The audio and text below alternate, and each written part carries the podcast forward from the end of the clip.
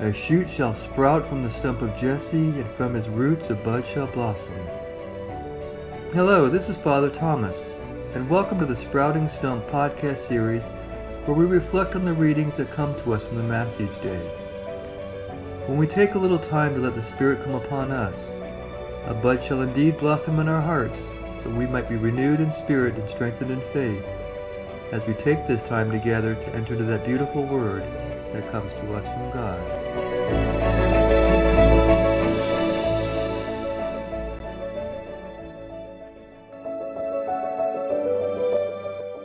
Today, Father Thomas finds a unique way to help us choose the better path as Mary did.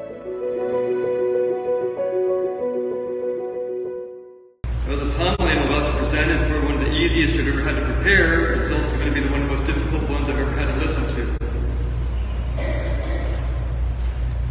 But I want to hear the guest speaker as I was talking about.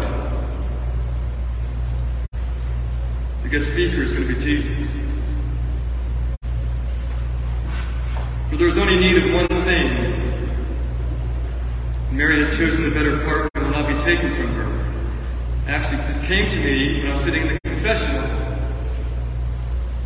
I realized one of the things that we often struggle with is doing exactly what Mary was doing. Sitting at the feet of Jesus and listening to him speak. So that's what we're going to do. So I want every one of you to imagine that Jesus is going to come to your house. But he says to prepare for my coming, you're going to do your confession first. It's going to be a unique confession. He's going to ask you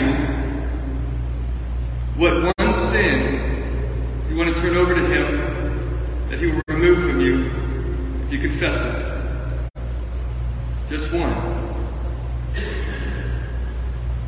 And you're going to spend the next 10 minutes now talking to Jesus about that one sin. And you're going to listen to him. And if you open your heart, I guarantee it, he will speak to you. If you're willing to spend 10 minutes with him, this will be one of the best homilies you've ever heard. I think about anybody else. I don't want you to worry about your neighbor.